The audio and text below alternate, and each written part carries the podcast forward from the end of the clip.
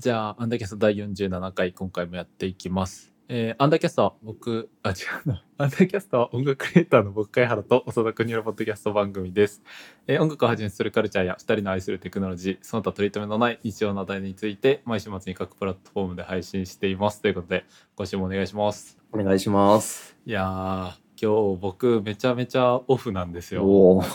ということは今まではオフではなかったというね。まあオフじゃなくてあれなのかっていうのはあると思うんですけど もう今日どのくらいオフかっていうとなんか疲れててさっきまでちょっと寝てたし僕アンダーキャスト撮る時絶対そのスタンディングデスク上げて立って収録してるんですけど今日はすごい久々に座って撮ってるし。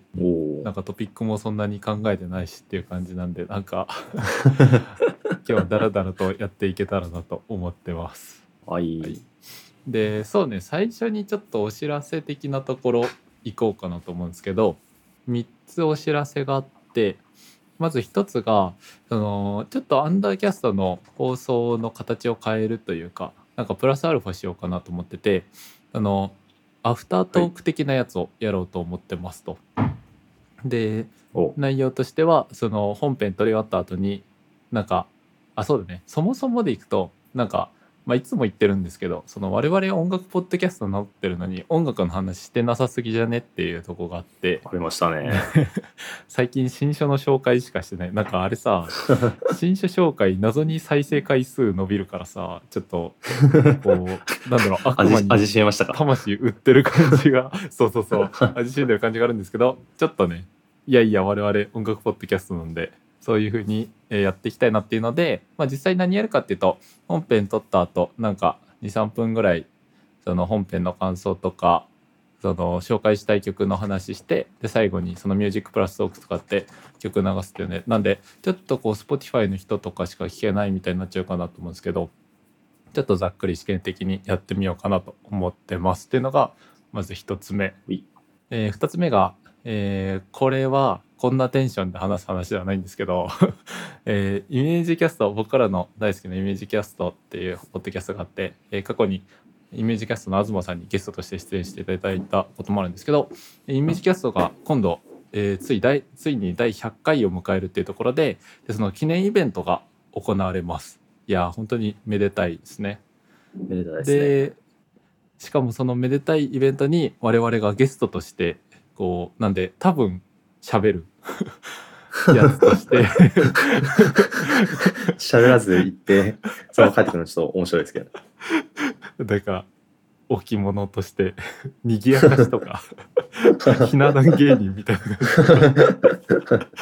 ではなく、えーなんかちゃんとね喋る相手として、えーお呼びいただいてめちゃめちゃ光栄なことなんですけど、えーですね。行ってきますっていうのででしかもその場所が西日暮里の屋上っていうお店で、えっと、多分第15回前後ぐらいで紹介したことがあるんですけど僕のすごい好きなお店でそこでやれるっていうので、いやーめちゃめちゃ楽しみにしてます。いやねれ楽しみですね本当に。いや、マジですごい話ですよね。いやーやばいよね。マジでこんなテンションで話す話では全くないんだけど。15回の時は、僕まだ屋上行ったことないんですけどう、ん、多分初屋上がああそっかイベント運営側で行くとは思ってなかった。確かに。いや間違いないな僕はなんか 出演側で座ることになると思ってなかったっすねうん。いやーなんでなんか人前で喋るのとか僕いつぶりというかなんかこんなさそのゲストみたいな感じで呼ばれてさ喋ることとかうん、めちゃめちゃない、そうっすね。ゲストで出演したこと別にないですもんね。ねいやそもそも人前で喋るっていうことが全然ないからさ、うん、確確かに。うん、なんか ねそのゲスト他にも何組か来られるらしいんですけどこう他のゲストよかったけどあそこやばかったよねって言われないようにちょっとね 頑張っていきたいと思ってますっていうのとまあそうですね。まあ、ちょっと、ちょっと爪痕残さないといけないんで。いやその思想危険でしょどうしよう突然お皿脱ぎ出したりしたらまあまあまあ冗談ですごい おめでたい場に呼んでもらえたんで、えー頑張りますっていうのと、なんか他にもこう夏頃いろいろねすごいいい感じの話とかを準備できてるのでですね。ぼちぼち公開していけるように頑張っていきますっていうのが2つ目のお知らせです。はい。で3つ目がちょっと僕の側の話になっちゃうんですけどあのウォンテッドリーっていう、えー採用サイトがあってでそこで僕がその会社の一員として採用記事のなんていうのかなその現場の人たちインタビューみたいなのでインタビューしてもらって出た記事があってそうちょっとこうツイッターとかにさ載せて社名バレて炎上した時に会社に危害が加わるみたいなの怖くて ツイッターとかに載せてないんですけど、まあ、このポッドキャストなら大丈夫だろうっていうのでちょっと載せてます。で内容としてはその僕がデータアナリストやってるんでその部署の内容とか話しててでもし興味ある人は来てくださいみたいな記事になっててなんでなんか、まあ、なかなかいるかわかんないですけどもしこの聞いてる人の中になんかデータアナリストになりたいなとかあったらこっそり概要欄にリンク貼っておくんで読んでもらってとかそう未経験の人とかでもね結構行けたりする場所なんでなんかそういう教育とかちゃんとしてて なんでもしそういう興味ちょっとでも興味あるとかあったらなんかいろいろ相談乗れるんで連絡もらえたらなと思います。そうですね。アンダーキャストから、に、二つ選択肢がありますからね。僕側と、貝原さん側と、ね、お好きな方に。どちら、うん、ウェブエンジニアになりたいかデータアナリストになりたいかで選んでもらえたらああ、でもね、僕の方は別にウェブエンジニア以外もいけますからね。あ、なそっか、なんでも。や、それで言ったらまあ別にそうでも別に、そうですけど。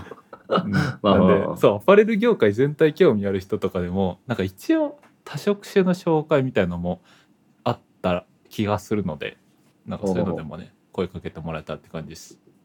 っていうなんかちょっと裏話的なのがあるんですけどはい。なんかこの記事もともと僕がこうちょっとなんていうのかな走行みたいのを作ってでそれを、うん。承認ルートみたいなのがあってその上長に見てもらってその上長のさらに上長に見てもらってその後人事の人に見てもらって広報の人に見てもらって世に出てるみたいな記事なんですけど。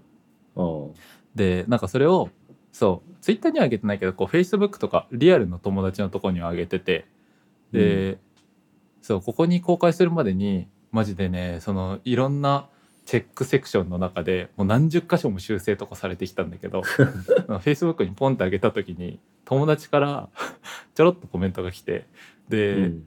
茅原こう2019年4月大学卒業ってなってるけど3月じゃないって言われて。確かに。いやーもうマジでその通りなんですけど。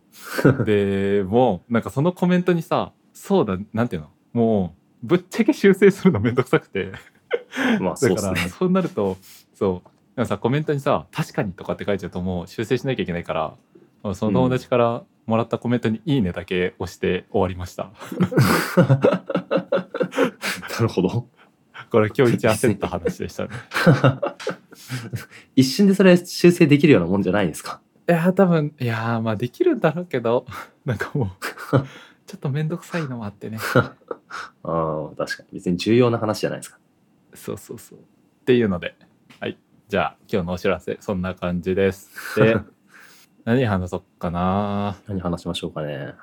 が話したいことあります？うーん、まあ、直近で言うと、なんか結構話題にもなってるんですけど、うん。と、今週の日曜日に友達と一緒に、あの、ジュソっていう、あの、ネットフリックスのホラーみたいなのを見たんですけど、ちょっとやばかったですね。おお早原さん結構ホラーとか見ますか？いや俺ね全然見ないかもああ、なんかホラー見ない人って結構2つに分かれてると思ってて、はい。単純にホラーが 面白くない人と、うん。怖さ耐性がなすぎてなんか怖いもの見たさですらホラー見れないみたいな2種類いると思うんですけど、うん。どっちかって言ったらうん。どっちなんですか、えー、俺ねどっちなんだ？でもホラゲー実況とか見るのは結構好きだったりするんだよね。うん。でもそうだな。結構怖さ耐性普通にないのもありつつ。ああいやでもそもそも見たことがなくてなるほど。こうあんまり面白さも知らないから見る気にもならないみたいな。ああなんか案外見たらハマるかもタイプな気がしてる。なるほどそうですね、うん。これはダメでしたね。なんか 僕そのホラーとか普通にスリラーとかサスペンスが結構好きなんですけど、なんかうん。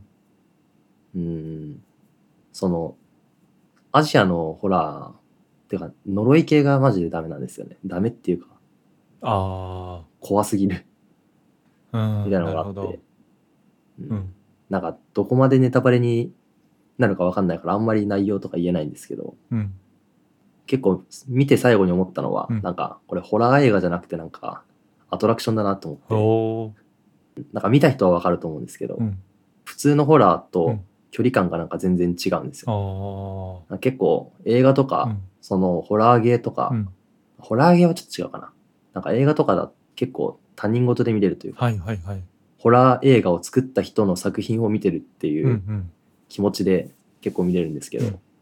これはなんか結構他人 他人事じゃない他人事じゃなくなる結構自分事にあなる感じのホラーであうんやめてくれって思いますね。えそれはさこうめちゃくちゃ面白かったんですけど、うん。自分ごとになるのはそのストーリーとかってこと？それともこう画面作りとえか演出とか的にってこと？そうですね、まあ、なんか個人的に結構思ってるのは、呪いとかそういう系って結構自分ごとになりやすいと思ってるんですよね。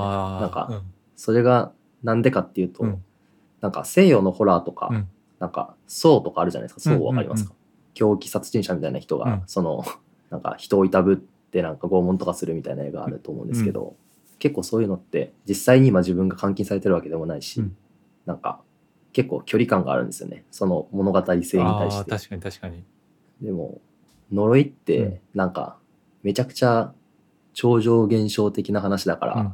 なんかその今画面で起こってることが自分に今起こるみたいな感覚に陥るんですよ、うんうんうんなんかうん結構そこの距離感がめちゃくちゃ近いなってところがあって。なんかわかるかもしれん。みたいなのがまず前提にありつつそのこの映画の中のギミックというか作り方とか多分作者の意図的なところで、うん。もう死ぬほど巻き込まれるんですよ。巻き 巻き込まれるっていうかほうほう。なんかネタバレになっちゃうからあんま言えないんですけど、ううん。とにかくそうですね。めちゃくちゃ巻き込まれるんですよ。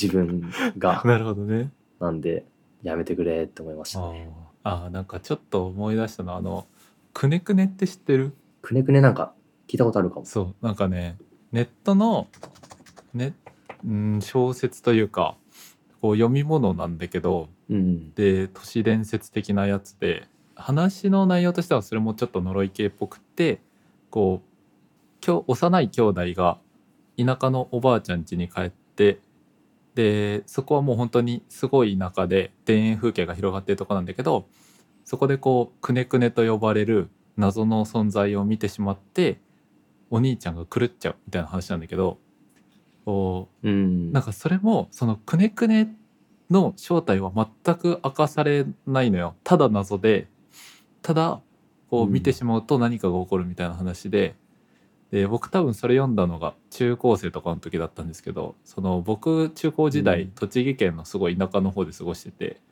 でまさにその、うん。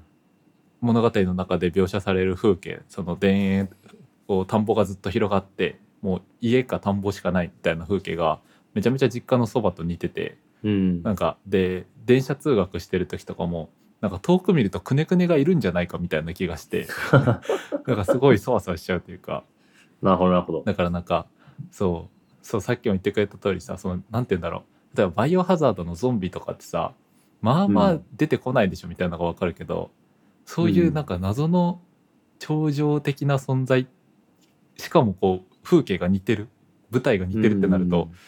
怖いっていうのはなんかわかる気がしますね。そうですね。いやーめちゃくちゃなちょっと内容話したいジュソのああ貝原さんって見る予定ありますか？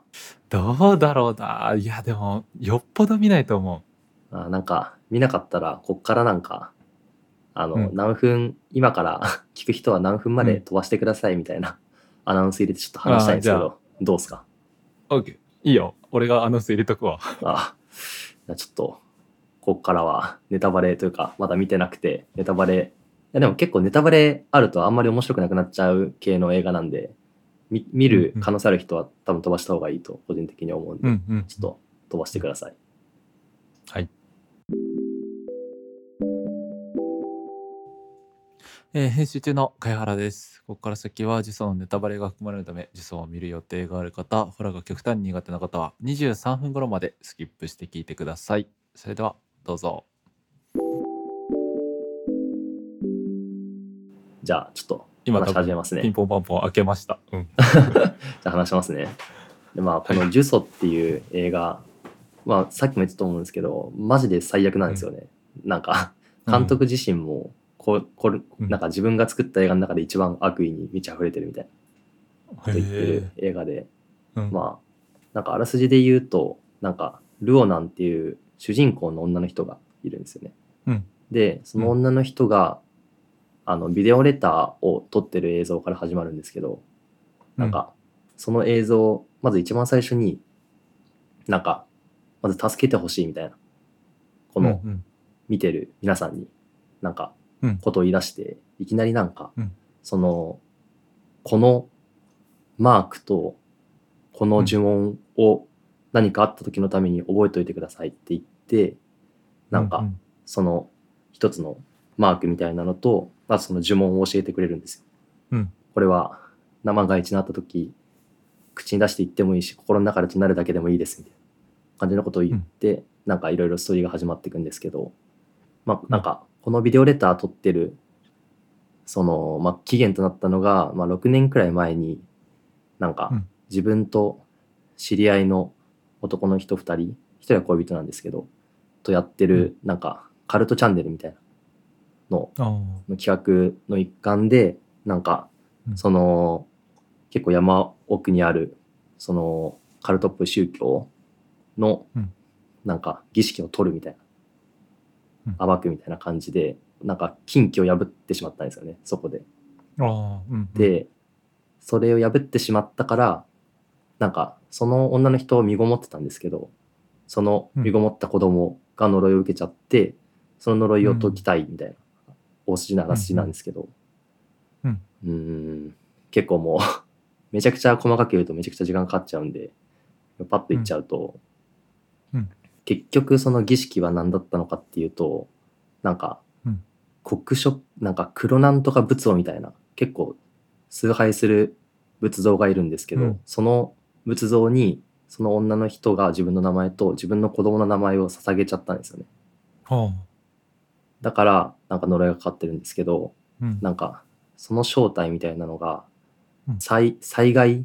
病気とかなんうん。か災害の神様で、うん。その一番最初に言ってた呪文とかそのマークっていうのが危ない時これ唱えてくださいって言ってその女の人も結構いろんなシーンで唱えてるんですけど、うん。なんかどういうものかっていうとなんか実際はその災害とかを回避する呪文じゃなくて、うんなんかその呪いを自分が受ける呪文なんですよね。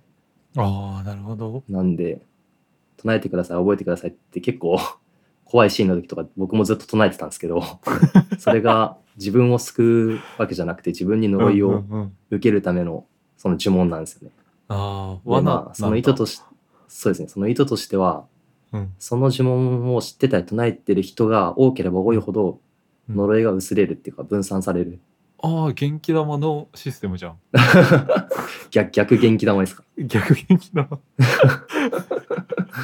でそのためにビデオレターを撮ってたっていうのがあってうん。でそうですね。それのそれがマジで一番最後のうん。一番最後の最後のシーンでその謎が解けるんですけど、あそれまでずっとめちゃくちゃ怖いシーンとかあってずっと祈ってるからなんかその実際に起きてる 出来事の呪いとかが自分がめちゃくちゃ祈って自分の身になんか受けあ入れてたというかみたいなギミックがあって、あうん。でも最終的にはその 仏像の顔がまあ一番象象徴的っていうかなんかそれを見ると一番呪いを受けちゃうみたいな感じで最終的には女の人がその顔を見てなんかめちゃくちゃ自分で呪いを受けて死んじゃうんですけど、あうん、なんか、まあ僕たちがネットフリックスでこの呪詛を見たことによって呪いが薄れて、子供が最後は一応成長してるみたいな感じで終わるんですけど、うん。いやー、ちょっと最最悪ですね、マジで。だから、なんか自分ごとで、うん。になるっていうのは、そういった意味があり、なるほどね。で呪いってなんか別に物理的な何かがあるわけじゃないですじゃないですか。うんうん。なんで、まあ、その神様のことを知ってかつその呪文とかそのマークとかを自分の中で覚えてるってだけで結構精神的距離感が もうほぼその人たちと一緒のレベルくらいまで近づいて、うんうん。いや怖みたいな。やめてくれみたいな。なるほど。感じになりましたね。いやすごいねそれ考えるのも。いや、そうなんすよね。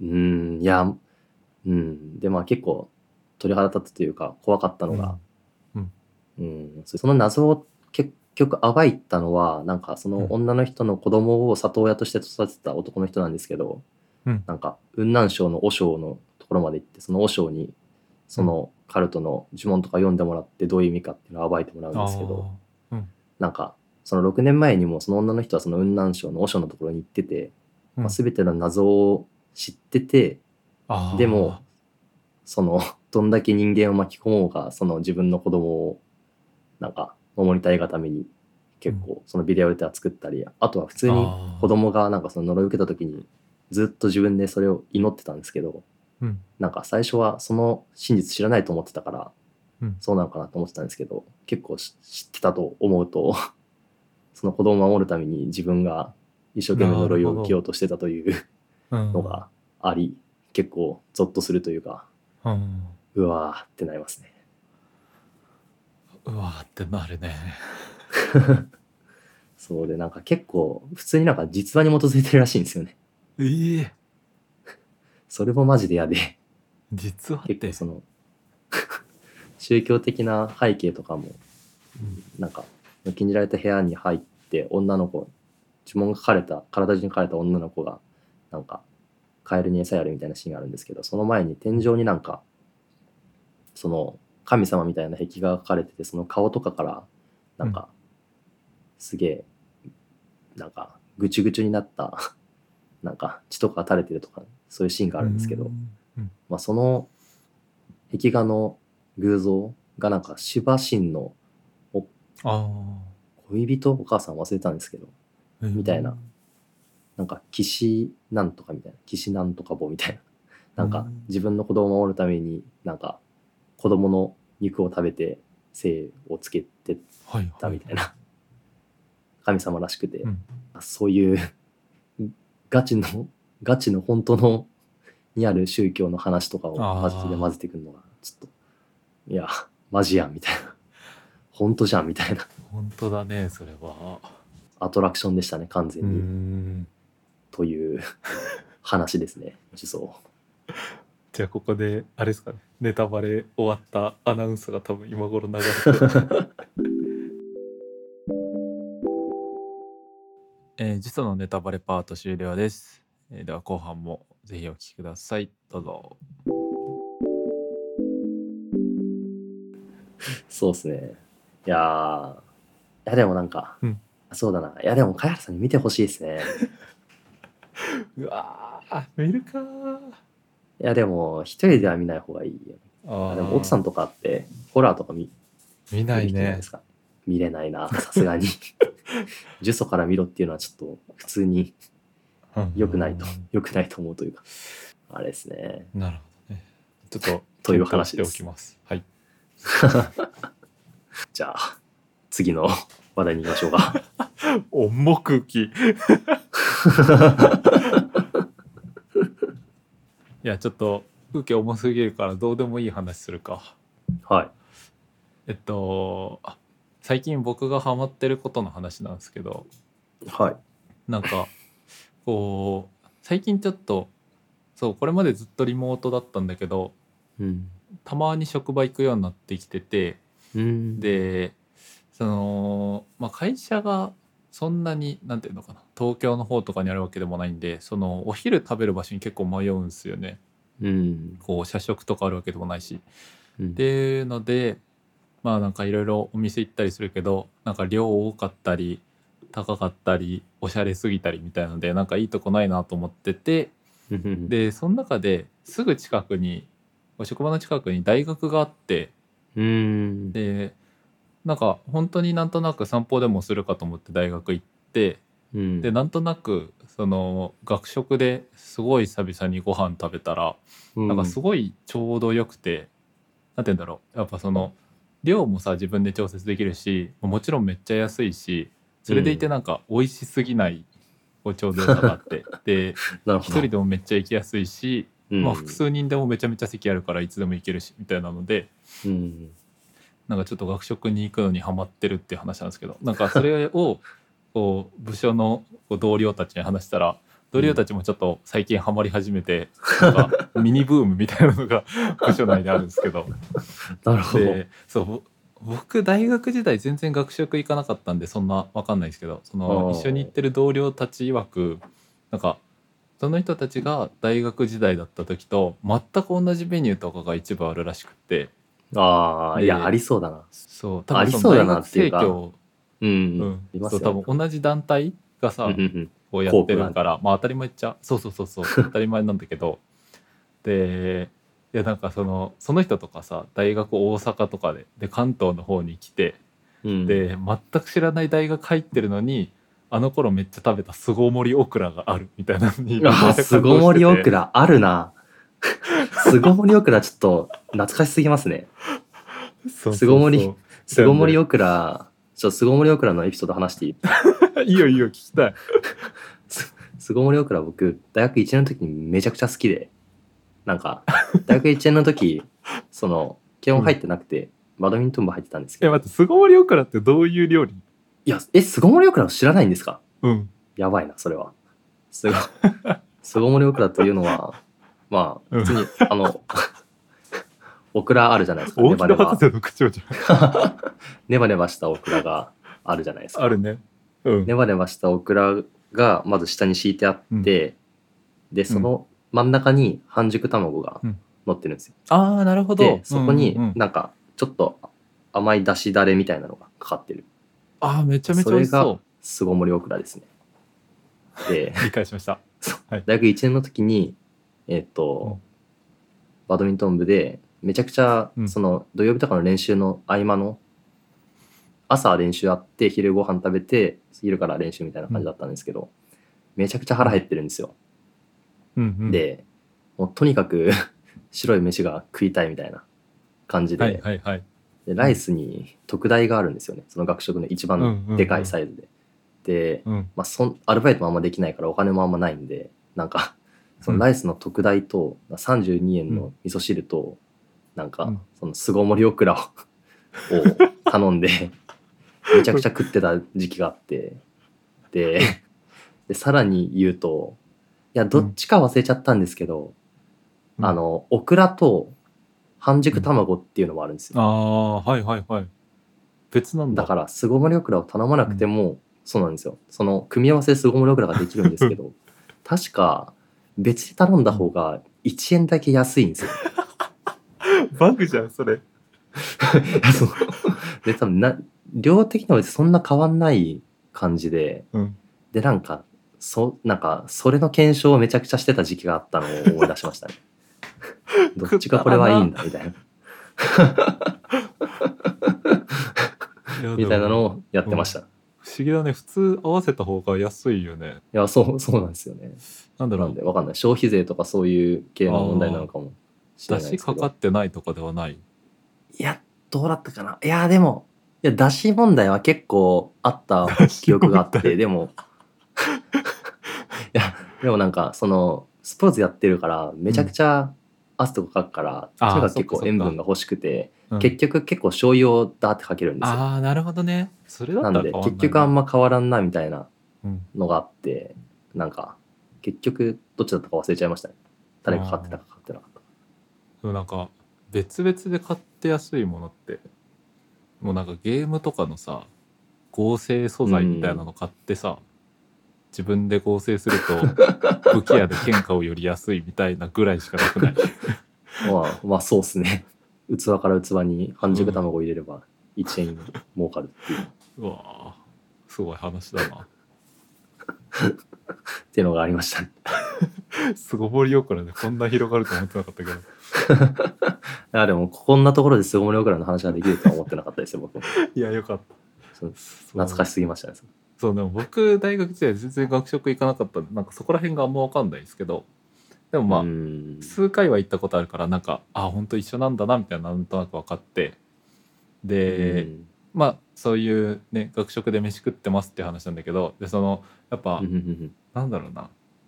学食でご飯食べてで大体もう学食だとめっちゃ早く食べ終わるからその後うん。こうキャンパス内一人で散歩とかしてお昼休み潰して 戻ったりするんだけどなんかそうすると、ねなんだろうなんかねそこで過ごした全然知らない大学に行ってるんだけどそこで過ごした、うん。あの頃の記憶が蘇ってくんだよ。こう。怖なない記憶がさあなんかここら辺でこうテスト勉強したなとかさこううん。あ学園祭のサークルのライブこの部屋だったなとかさなんかそういうう、ん。こうなんていうのかな。なんかそのさでなんかない記憶が蘇る瞬間ってあるなと思ってて、うん。うん。でそうちょうどこの間あの参院選あったと思うんですけどうんうん。僕の地区の参院選の会場がし近所の小学校でで投票しに行って、でその小学校もなんか全然知らない小学校なんだけどやっぱなんかこううん。蘇ってくるというか、なるほでしかもそのどなかった記憶が。そう。投票する部屋の近くに献立表とか書いてあって。いやなんか 献立表やばみたいな。そのさもう昔献立とかあるんですか表 ねそうそう見る時とかってさめちゃめちゃワクワクしてたなみたいなさなんていうの？うんそれは普通にある記憶だけど蘇ったりとかして、いやなんかあの すごいよね。1ヶ月先とかのさ昼に自分が何食べるか分かる状態ってないじゃん。大人になってとかもう給食が終わって以降。うんな。んかあれもすごい制度だったなみたいなこととか。いやマジで何のまとまりもないんですけどそのない記憶が蘇った話と献立表の話がしたかった話です。なるほどなるほどいやでもちょっと巣ごもり卵の話できたんでよかったです よかったよかった。なんかそんなに感触を持たれると思ってなかったわそこで。じゃあ次は何の話しましょうかね何の話するかもう一個ぐらい話したらもう終われるね今日。そうっすねなんかマジであれだけど下期のバイアス決めるあ消えますか？うん。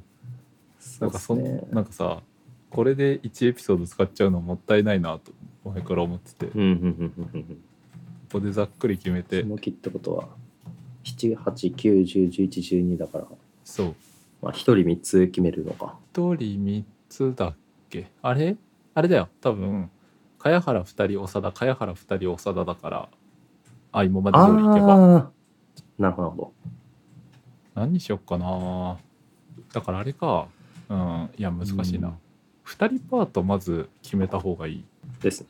いやでも2人パート1回タムタムやっときたい気持ちあるんですよ。ああ伝説のね。伝説の。伝説なんだタムタム。コロナで亡くなったじゃないですか。あー確かにね。僕たちがやろうとした。確かに。やりますかじゃあ。やりましょう。8月？11そうし月よう。8月で。8月でいいですかね。11月何やろうかな。タムタムでうーん。ここ一回開けといてもいいですけどね。確かに確かに。この10あの4分の1期決めるのありかもしれないですね。ああクォーターで。連戦ありそうだし。確かに。じゃあ7月と9月。789決めますか。え7月ー、何しようかな。7月何しようかな。うーん。いや一旦ここで僕歌詞が好きな曲特集やっていい？おいいですよ。ちょっとここまでとこう毛色変えてこういうのもありかなと思ってて。あと単純に歌詞の話がしたいっていう。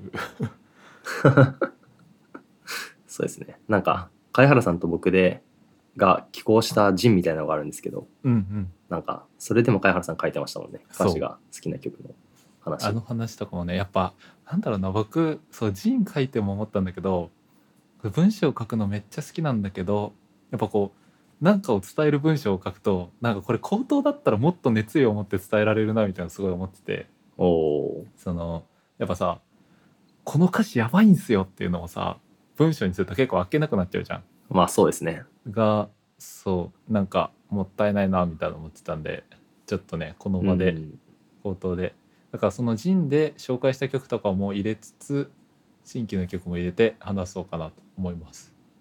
なるほど、なるほど。長田何にしよう？君はどうしますか？いやー、めちゃくちゃ難しいね。いや、でも、9月なんで、まあ結構先なんですよね。確かにもうちょっと先で決める？それあかあー、でもまあ、9月なら、まあ先って言ってもめちゃくちゃ先じゃないんで、確かにまあ決めちゃって大丈夫です。ね、最最近、最近めちゃくちゃ聞いてんのは、うんなんか、結構前に、あの、灼熱卓球娘のはい有事上昇ビクトリうん。ー流したと思うんですけど、灼熱卓球娘の、なんか、ダブルスソングみたいなやつがあって、うん。知ってますか？え知らない。めちゃくちゃいいんですよ、全部。へえ。で、それがマジで良すぎて、うん。ずっとなんか、灼熱卓球娘のなんか、そのいろんなアルバムを聴きまくってるっていうのは最近なんですけど、一生ずっとそれを聴いてるんですけど。い えーそれやろうよ。それをちょっとやるわけ。いわ。や、でもあと3ヶ月熱が持ってるかって言われると、結あ構ーそっか。らしいんですよね。だから、あの、今回からやる、えでも7月やる？それ。あー、確かに。もう来週それ撮るとかでも全然いいよ。いや、まあ、ありっすね、それは。そうだからこう曲数的にとかあったらそのアフタートークで話す感じでもいいし、ああ、そうですね。うん。結構迷ってるんですよね。なんか、ババイアスにできるほどあるかと言われると、そうあなんでね。積み重ねがないんで、バイアスしかもあの、ってあマジで愛必要だよねあれ。あそうそう。アニメも、うん。アニメも漫画も別に読んでないっていう。うんいやそれめっちゃの思うるんで。なんで、ちょっと一旦ミュージックプラストークで話すくらいがちょうどいいかもしれないです。うんそうするかなんで、あー、やりますか。お何で？やりますか。ナンバーガールをよ。おお来たねこれちょっと、やばいですね。いやなんかさこのバイアスのアーティストの並び結構やばくなってきたよね いや、そうですね。かなりげ激アツのラインナップになってます。そうそうそうなんか俺たちの考えた最強のフェスみたいなさ そうそうそう。いや、マジでそうです。いやナンバーガールはね、楽しみだないや、なんか出てなかったのが、なんか、異様なまでに思いますね。なんか候補に。そうでも僕はあれなんですよね。こうナンバーガールそんなに通らずに来ちゃったんでなんかここで聞けるのすごい楽しみにしてます。いやー、そうですね。僕が、なんか、そんなにずっと音楽聴いてた人じゃないんで、なんか、高校の終わり頃とか、大学入ってからで、結構もう、音楽好きになった、まあきっかけというわけじゃないですけど、うん。かっけーってなったアーティストかつ、今でも普通に、普通にめちゃくちゃ聴いてるんで、ちょっと喋りましょ楽しみにしてますじゃあこれで一旦決まりで、えー2022年の第3クォーターは7月が僕の歌詞が好きな曲8月2人のタムタム9月長田君のナンバーガールでお送りしますう。おー、熱いなあ熱いな、これは。いや、楽しみですね。ねっていうとこで、まあ、今週終わりっすかねですね。うん 今週マジでなんかだらーっと話しましたけどまあたまにはね こう新書紹介に魂を売りすぎないようにこういう回も大事にしていかないといけないなと思ってるんであまあまあまあ。まあまあまあっていう感じでじゃあいつもの終わりの挨拶いくと、えーうんアンダーキャストではお便りを募集しています放送の感想や2人への質問2人に話してほしいトピックなど何でも大歓迎ですツイッターアカウント、アットマークアンダーキャストの DM か、公式サイトのフォーム、もしくはメールにてお待ちしております。また、2人が共通のテーマで選曲し語る Spotify プレイリスト、ライフタイムサウンドトラックも時々更新中です。こちらもぜひ聴いてください。というわけで、えー今週はこの後にアフタートークもありますので、よかったらぜひということで、ありがとうございました。ありがとうございました。